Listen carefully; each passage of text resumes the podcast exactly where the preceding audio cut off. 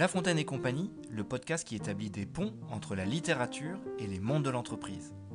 Avec La Fontaine et compagnie, nous cherchons à proposer une lecture business des grands textes de la littérature. Que nous disent nos grands écrivains sur notre comportement en entreprise? Quelles questions nous posent-ils? Et quels conseils pourraient-ils nous donner?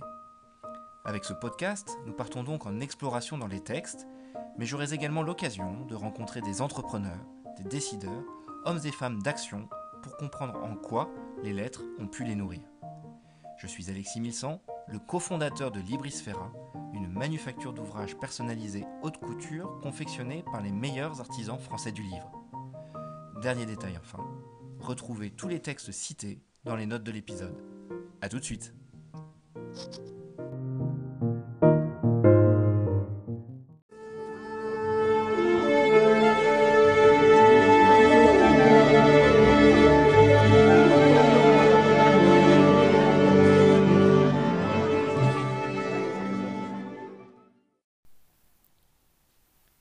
Quand je dis qu'en dehors d'événements très rares, hein, comme cet accouchement, le train-train de ma tante ne subissait jamais aucune variation, je ne parle pas de celle qui, se répétant toujours identique à des intervalles réguliers, n'introduisait au sein de l'uniformité qu'une sorte d'uniformité secondaire.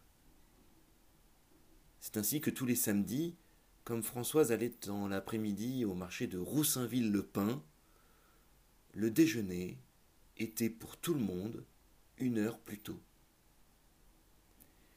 Et ma tante avait si bien pris l'habitude de cette dérogation hebdomadaire à ses habitudes qu'elle tenait à cette habitude-là autant qu'aux autres.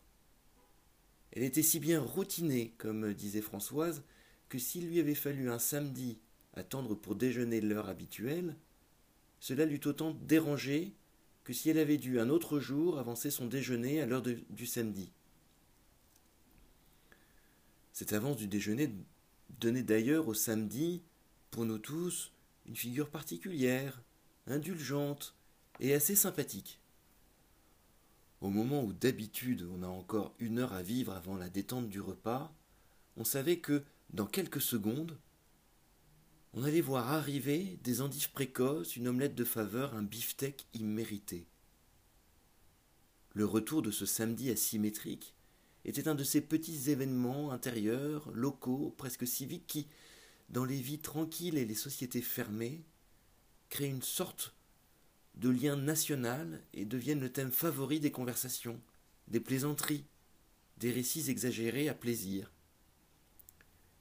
Il eût été le noyau tout prêt pour un cycle légendaire si l'un de nous avait eu la tête épique. Dès le matin, avant d'être habillé, sans raison, pour le plaisir d'éprouver la force de la solidarité, on se disait les uns aux autres, avec bonne humeur, avec cordialité, avec patriotisme Il n'y a pas de temps à perdre, n'oublions pas que c'est samedi.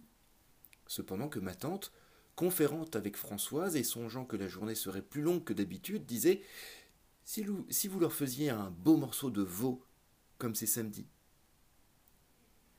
Si à dix heures et demie, un distrait tirait sa montre en disant Allons, encore une heure et demie avant le déjeuner.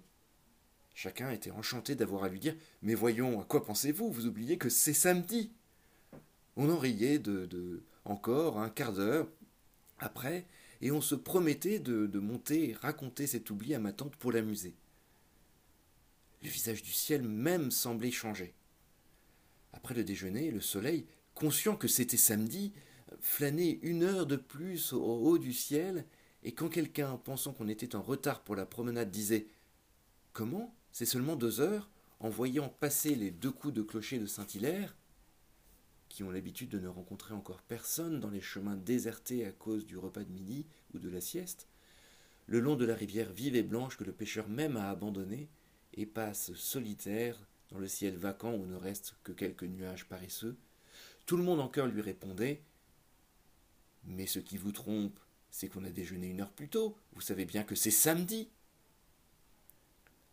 La surprise d'un barbare, nous appelions ainsi tous les gens qui ne savaient pas ce qu'avait de particulier le samedi, qui étant venu à onze heures pour parler à mon père, nous avait trouvé à table, était une des choses qui, dans sa vie, avait le plus égayé Françoise. Même si elle trouvait amusant que le visiteur interloqué ne sût pas que nous déjeunions plutôt le samedi, elle trouvait plus comique encore, tout en sympathisant du fond du cœur avec ce chauvinisme étroit, que mon père, lui, n'eût pas eu l'idée que ce barbare pouvait l'ignorer, et eût répondu sans autre explication à son étonnement de nous voir déjà dans la salle à manger. Mais voyons, c'est samedi Parvenue à ce point de son récit, elle essuyait des larmes d'hilarité, et pour accroître le plaisir qu'elle éprouvait, elle prolongeait le dialogue, inventait ce qu'avait répondu le visiteur, à qui ce samedi n'expliquait rien. Et bien loin de nous plaindre de ces additions, elle ne nous suffisait pas, pas encore, et nous disions Mais il me semblait qu'il avait dit autre chose. C'était plus long la première fois quand vous l'avez raconté. Ma grand-tante elle-même laissait son ouvrage, levait la tête et regardait par-dessus son lorgnon.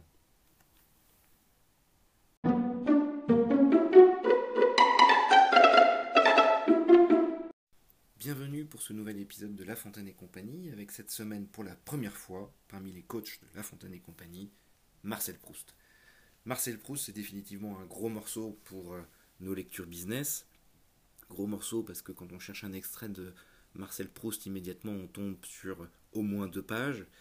Gros morceau parce qu'on sait que son style, plein de parenthèses, plein d'incises, n'est pas le plus commode à décortiquer.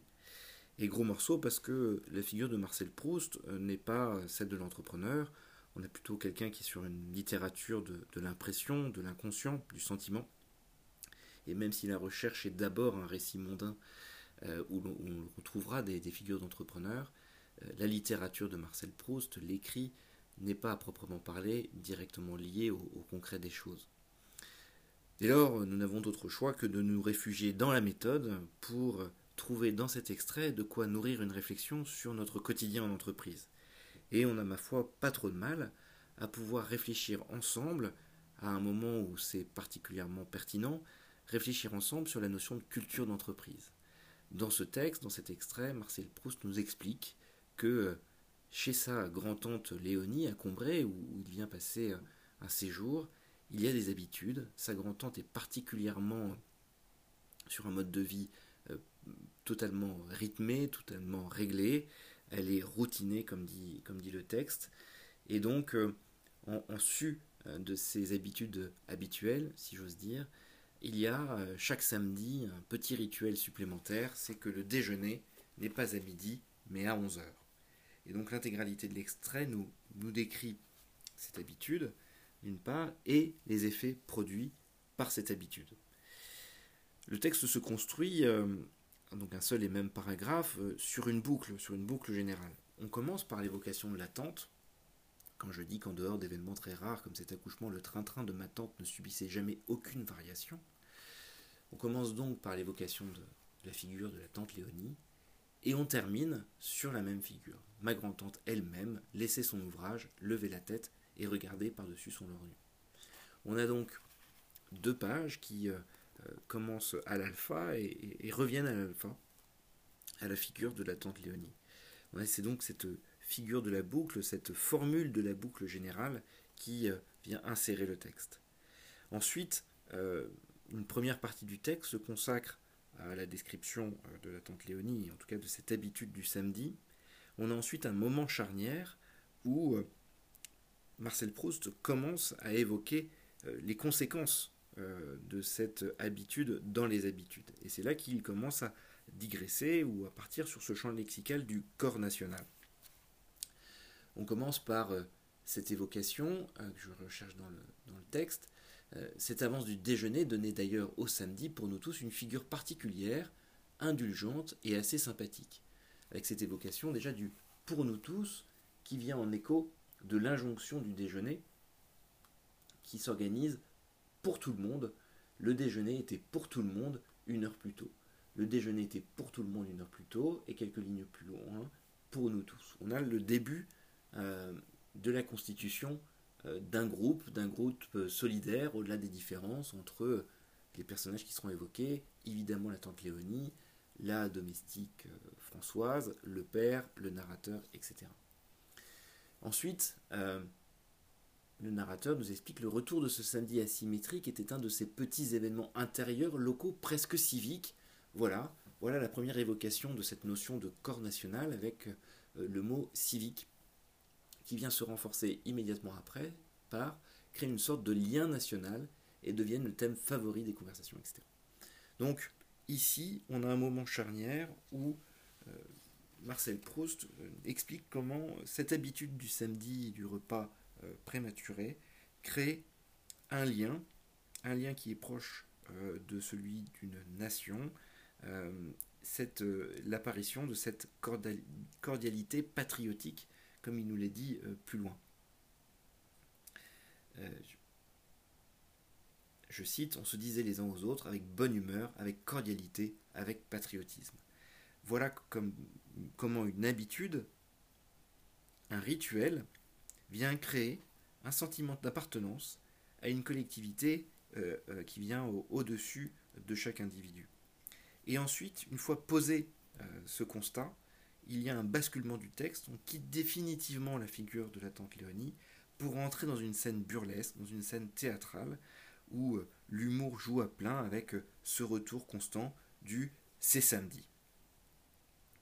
Et cette intervention du burlesque, euh, effectivement, il y a, comme, comme on l'évoquait dans la newsletter, il y a comme une scène de Fédo avec, pour la première fois, des répliques, le discours direct qui intervient, des mouvements des descriptions de, va-et-vient euh, d'entrée du, monsieur qui vient visiter le, père.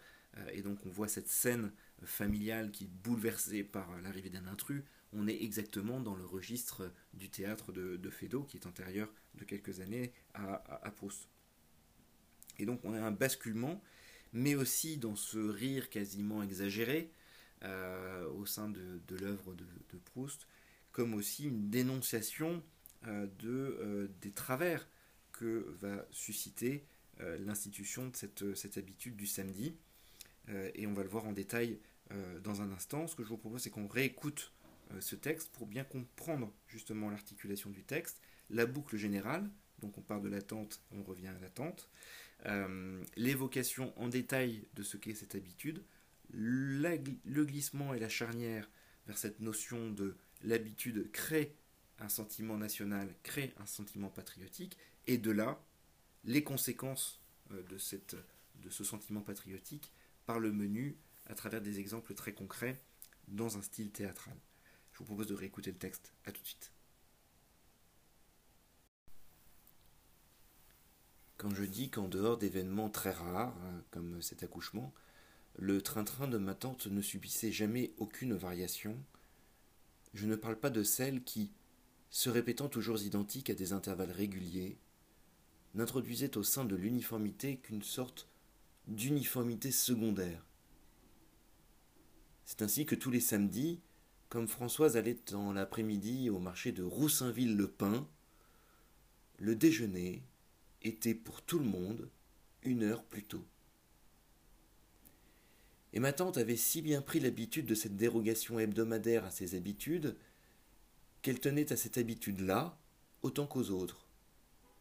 Elle était si bien routinée, comme disait Françoise, que s'il lui avait fallu un samedi attendre pour déjeuner l'heure habituelle, cela l'eût autant dérangé que si elle avait dû un autre jour avancer son déjeuner à l'heure du samedi. Cette avance du déjeuner donnait d'ailleurs au samedi pour nous tous une figure particulière, indulgente et assez sympathique. Au moment où d'habitude on a encore une heure à vivre avant la détente du repas, on savait que, dans quelques secondes, on allait voir arriver des endives précoces, une omelette de faveur, un beefsteak immérité. Le retour de ce samedi asymétrique était un de ces petits événements intérieurs, locaux, presque civiques, qui, dans les vies tranquilles et les sociétés fermées, créent une sorte de lien national et deviennent le thème favori des conversations, des plaisanteries, des récits exagérés à plaisir. Il eût été le noyau tout prêt pour un cycle légendaire si l'un de nous avait eu la tête épique.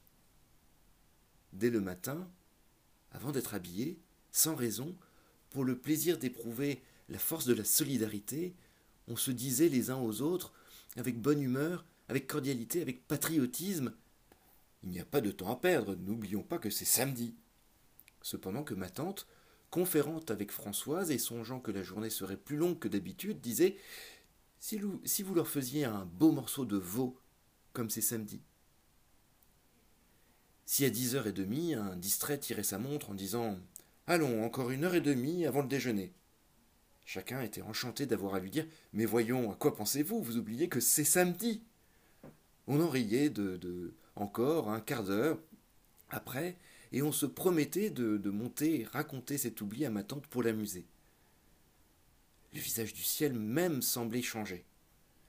Après le déjeuner, le soleil, conscient que c'était samedi, flânait une heure de plus au haut du ciel, et quand quelqu'un, pensant qu'on était en retard pour la promenade, disait Comment? C'est seulement deux heures en voyant passer les deux coups de clocher de Saint-Hilaire, qui ont l'habitude de ne rencontrer encore personne dans les chemins désertés à cause du repas de midi ou de la sieste, le long de la rivière vive et blanche que le pêcheur même a abandonnée, et passe solitaire dans le ciel vacant où ne restent que quelques nuages paresseux, tout le monde en cœur lui répondait Mais ce qui vous trompe, c'est qu'on a déjeuné une heure plus tôt, vous savez bien que c'est samedi.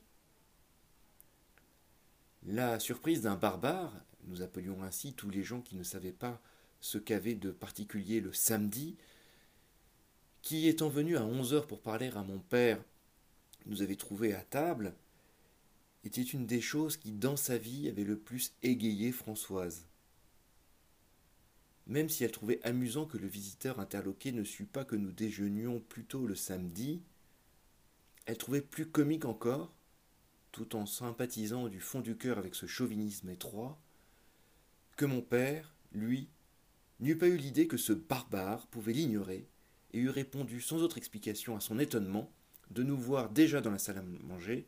Mais voyons, c'est samedi. Parvenue à ce point de son récit, elle essuyait des larmes d'hilarité, et pour accroître le plaisir qu'elle éprouvait, elle prolongeait le dialogue, inventait ce qu'avait répondu le visiteur, à qui ce samedi n'expliquait rien. Et bien loin de nous plaindre de ces additions, elle ne nous suffisait pas, pas encore, et nous disions Mais il me semblait qu'il avait dit autre chose. C'était plus long la première fois quand vous l'avez raconté. Ma grand-tante elle-même laissait son ouvrage, levait la tête et regardait par-dessus son lorgnon.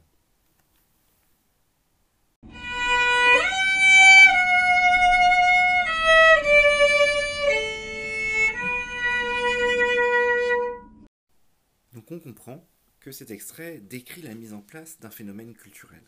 Encore une fois, cette petite habitude au sein du rythme si régulier, si routiné de la tante Léonie crée un sentiment d'appartenance de l'individu à un corps euh, plus général.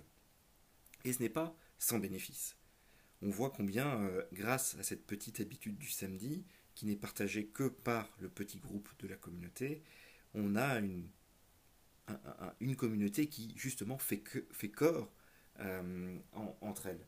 C'est un ferment d'unité, c'est définitivement quelque chose qui vient ponctuer à la fois le samedi à proprement parler, mais toute la semaine euh, se trouve renforcée euh, par cette habitude du samedi. C'est étonnant de, lire combien on a cette évocation de tout le monde en cœur lui répondait. Donc vraiment cette notion de, corps, malgré la diversité de l'équipe, entre guillemets, ici, de la communauté qui est réunie sous le toit de Tante Léonie, on a une sorte de phénomène de fusion qui est évoqué par Marcel Proust. Euh, fusion à tel point que les barrières tombent finalement entre euh, les différences des différents euh, protagonistes. voyons comment justement ces barrières se lèvent entre Tante Léonie qui est très âgée et le narrateur qui est très jeune. entre les échelons sociaux aussi, on voit une discussion entre Françoise, la domestique cuisinière, et les autres membres de la famille.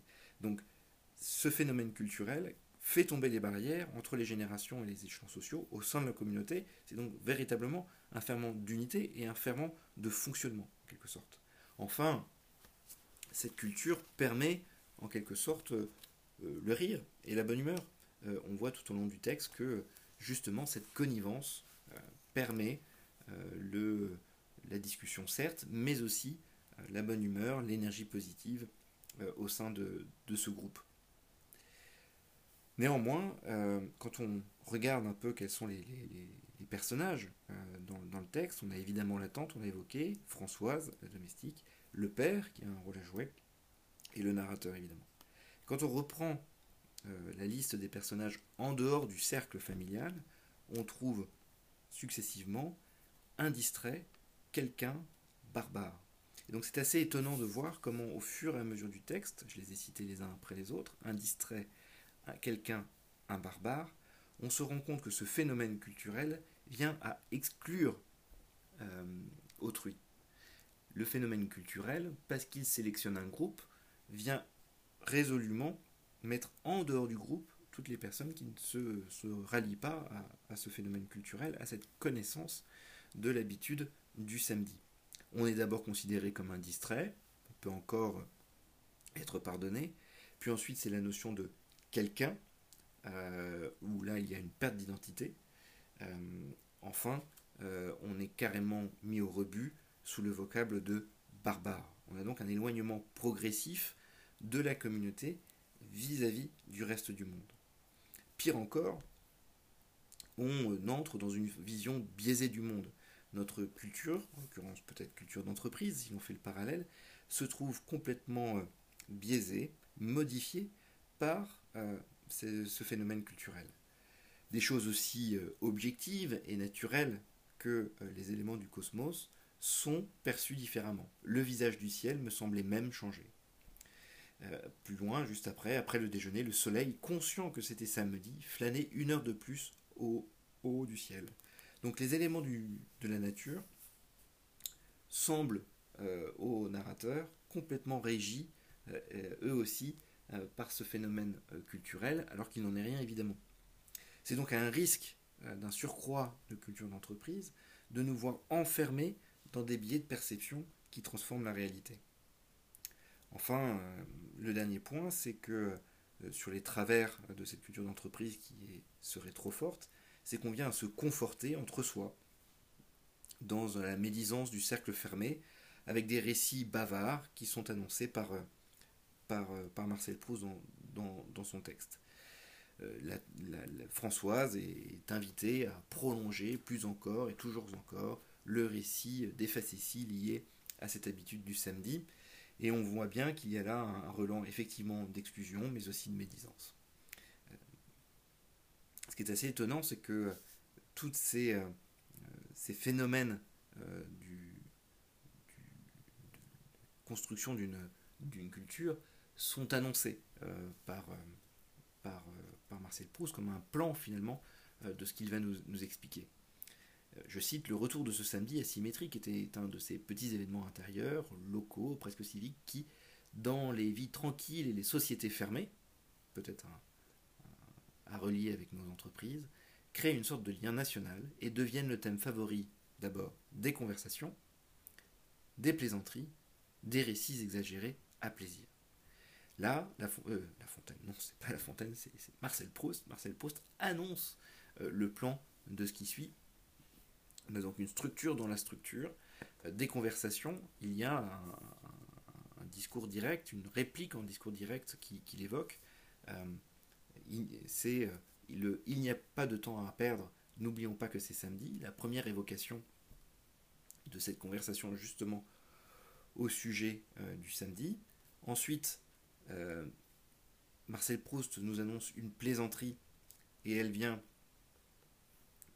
avec, euh, avec ce Mais voyons, à quoi pensez-vous? Vous oubliez que c'est samedi.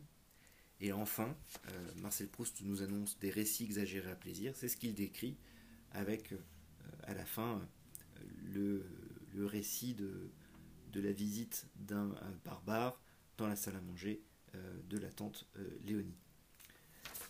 On a donc une structure dans la structure pour renforcer encore plus les dérives possibles d'une culture qui serait trop forte. Alors la question qui se pose du coup, c'est cette culture, quand elle devient trop forte, ou en tout cas l'institution euh, de la culture, dans un petit groupe et peut-être une entreprise, comment ça marche. C'est décrit par, euh, Marcel Proust euh, dans une formule assez courte.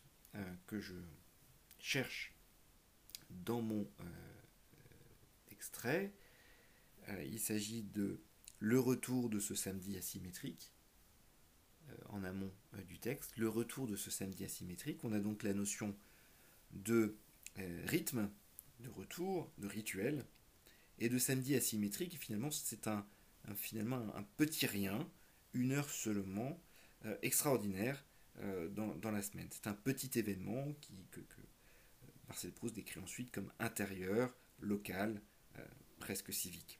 Donc un presque rien, mais qui est connu de tous et qui vient transformer le, le quotidien du groupe. C'est à ça que tient finalement l'institution d'une culture, à des petits riens, des choses qui ne sont pas perçues euh, par l'extérieur, mais que l'intérieur a assimilé et que l'intérieur sait se rappeler de manière régulière. Et donc se pose la question euh, du rôle de chaque membre de la communauté, du, leader, Léonie, du manager, le père, et puis de chaque membre de la, de la communauté et de l'entreprise par rapport à euh, cette culture d'entreprise. Ce qui est tota-, étonnant, c'est que finalement, une seule euh, contribution individuelle suffit à établir ce rituel. C'est bien euh, à la fois Françoise qui allait dans l'après-midi au marché de Roussainville-le-Pin, qui, qui crée ce décalage du déjeuner le samedi, euh, et c'est la tante Léonie qui accepte, pour ce faire, que d'avoir un déjeuner plus tôt le samedi. Et donc, on se rend bien compte que c'est la somme des individus qui crée ce rituel. Alors, on peut s'interroger sur euh, qu'est-ce qui fait qu'un rituel fonctionne et euh, en quoi, qu'est-ce qu'un rituel finalement bien placé? Est-ce que n'importe quel rituel euh, peut créer ce phénomène culturel avec tous les bénéfices, encore une fois, que, nous avons vus? Le fait qu'on a une somme d'individus qui décident de faire corps et qui décident de bouger ensemble, ils, vont aller se promener dans la deuxième partie du texte, le fait que des barrières tombent au sein de ce groupe et le fait que finalement les gens sont dans une énergie positive. aujourd'hui, est-ce que nos réunions en entreprise nous mettent dans ce même moment, dans ce même mouvement, dans cette réjouissance, dans cet état d'esprit positif? Est-ce que nos réunions hebdomadaires, est-ce que le briefing du lundi nous met euh, effectivement euh, en joie ou bien au contraire nous fait soupirer, euh, ce qui n'est pas le cas de toute la tribu présentée ici?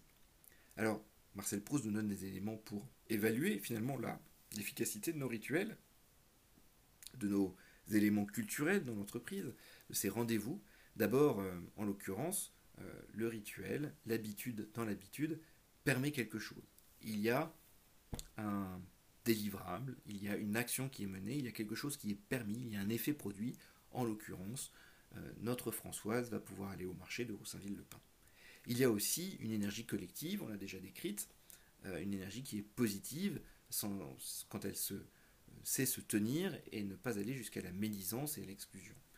On a aussi ce phénomène de la parole qui est libérée. Françoise, dans, la recherche, n'est pas connue pour être quelqu'un de très loquace, et en l'occurrence, elle n'a aucun problème ni à partager ses sentiments, avec euh, ce sentiment d'hilarité, je cite, mais euh, également, elle n'a pas de problème à, raconter des histoires, à délayer sa parole, à prendre la parole et à prendre sa place.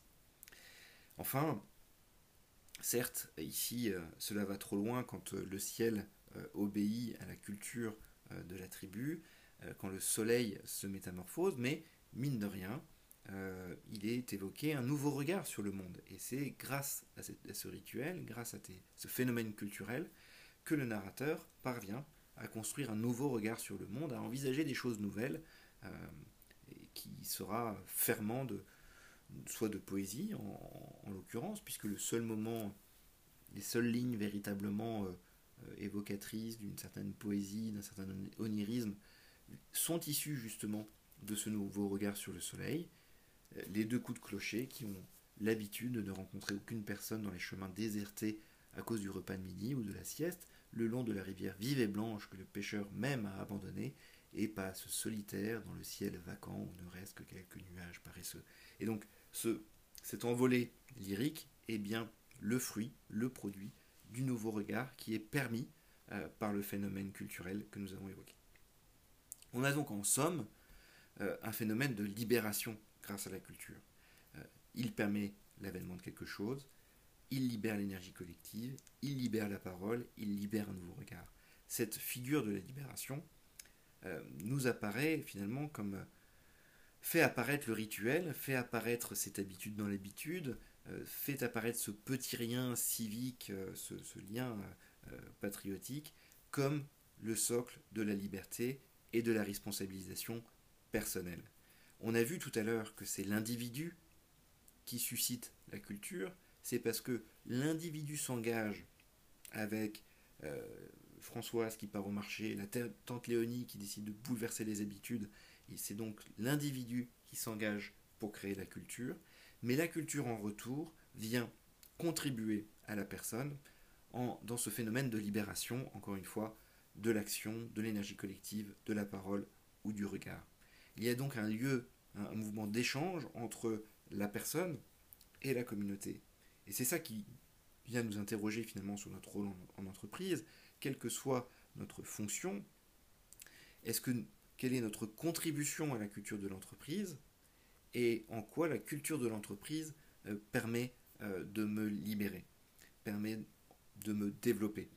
Euh, et, dès lors, il y a effectivement deux questions. La question c'est en quoi je conscientise, je porte conscience sur ma contribution à la culture, à son orientation, à son développement, et en quoi est-ce que la culture de l'entreprise dans laquelle je suis vient me développer, vient me libérer.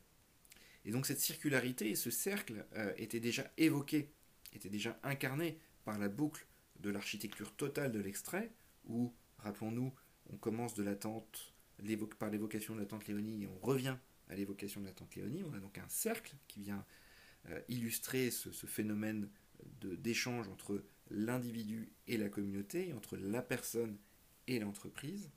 Mais il y a ce mouvement de boucle qui est constamment ressassé dans le texte, avec un, mouvement constant de va-et-vient entre l'individu et le groupe. C'est assez étonnant comme on a une succession d'évocations du groupe auxquelles se succède l'évocation de l'individu.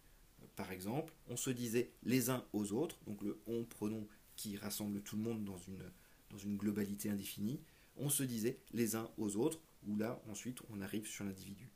Un peu plus loin, alors qu'on vient de parler du groupe, on va s'attarder quelques lignes plus bas sur l'évocation de ma tante conférant avec Françoise et songeant que la journée, etc. Donc, on a d'abord parlé du groupe, on, a, on, on vient ensuite parler de personnages en particulier. Un peu plus loin, Chacun était enchanté d'avoir à lui dire Mais voyons, à quoi pensez-vous? Vous oubliez que c'est samedi? On riait, on en riait encore un quart d'heure. Donc on vient de parler de l'individu, chacun, et ensuite on bascule sur le on avec euh, l'indéfini dans le groupe. Alors qu'on vient de parler du groupe, on va ensuite s'attarder sur la figure du barbare, certes, mais aussi du père et de Françoise. Il y a donc un va-et-vient à la fois dans les phrases, mais aussi dans l'architecture euh, du texte, constant entre l'individu et le groupe. Et c'est donc l'appel auquel nous appelle Marcel Proust ici, à une réflexion sur euh, le rôle individuel que nous avons euh, dans l'émergence et le développement d'une culture. Il nous rappelle aussi, encore une fois, les, limites que nous, devons, mettre à cette culture d'entreprise. Elle ne doit pas enfermer au cœur de l'entreprise au risque de couper l'entreprise de son environnement. Elle ne doit pas porter le groupe à la médisance et à l'ostracisation.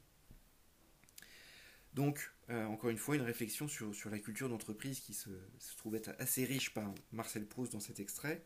Il y a aussi d'autres Fioretti pour notre quotidien au bureau.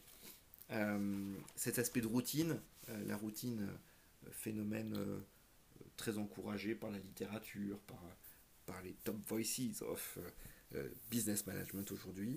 On voit combien elle est ici quand même critiquée, notamment dans la première partie qu'on a moins étudiée euh, du texte où on décrit euh, euh, les habitudes de Tante Léonie, on voit bien qu'il y a quelque chose qui est de, l'assèchement dans ces habitudes trop réglées. Et donc Marcel Proust nous invite à nous interroger sur notre propre routine. Est-ce que nous sommes absolument super routinés et donc peut-être un peu trop ou au contraire pas assez? Où est-ce que nous plaçons le curseur sur ce sujet? Il y a dans l'évocation des, endives précoces, de l'omelette de faveur et du beefsteak immérité, cette notion d'émerveillement, alors même que l'on sait que notre entreprise est là pour produire, que l'enjeu des équipes est d'amener à la réalisation de quelque chose. Est-ce que nous sommes blasés de ce phénomène-là ou est-ce que nous savons encore nous en, émerveiller et sans doute aussi pour reconnaître la valeur des personnes? Et dernier, un dernier point, euh, ce déjeuner avancé le samedi est valable pour tout le monde, alors qu'il ne s'agissait uniquement que de permettre à, Françoise d'aller faire son marché à Roussainville-le-Pin. Est-ce que cela justifiait un tel procès? Est-ce que ça justifiait un, tel décalage pour chacun? Euh, C'est la question qui, nous est posée sur notre rapport au process. Est-ce que, d'une part, la mise en place de processus répond bien à une nécessité? Et est-ce que nous savons revisiter ces processus une fois mis en place de manière régulière pour en vérifier la valeur et le traitement euh, réel euh, des problèmes qu'ils étaient censés euh, résoudre? Il nous reste à trouver une, citation. Eh bien, je reste sur cette évocation poétique des deux coups de clocher de Saint-Hilaire qui passent solitaires dans le ciel vacant où ne reste que quelques nuages paresseux, parce que cela apporte un peu de légèreté dans cette réflexion profonde sur la culture d'entreprise et que c'est joli tout simplement. Merci à tous, c'est la fin de cette lecture business de Marcel Proust. Merci de nous avoir suivis.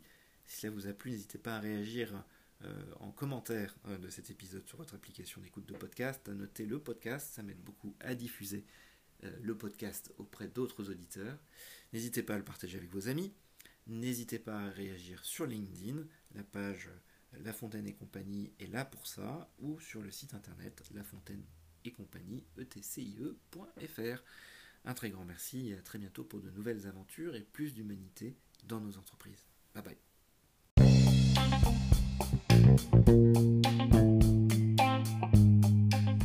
C'est la fin de cet épisode de La Fontaine et compagnie, le podcast, le podcast qui vise à établir des ponts entre la littérature et les mondes de l'entreprise. Merci infiniment de l'avoir écouté jusqu'au bout. Si vous aussi, vous appelez de vos voeux plus d'humanité, au pluriel, dans les entreprises, aidez à faire connaître La Fontaine et compagnie avec la fameuse note 5 étoiles et le commentaire bienveillant sur votre application podcast. Un message pour nous faire progresser Rendez-vous sur le site de La Fontaine et compagnie où vous pourrez également vous inscrire à la newsletter et recevoir ainsi chaque semaine des bonus complémentaires aux épisodes. Un immense merci et à la prochaine.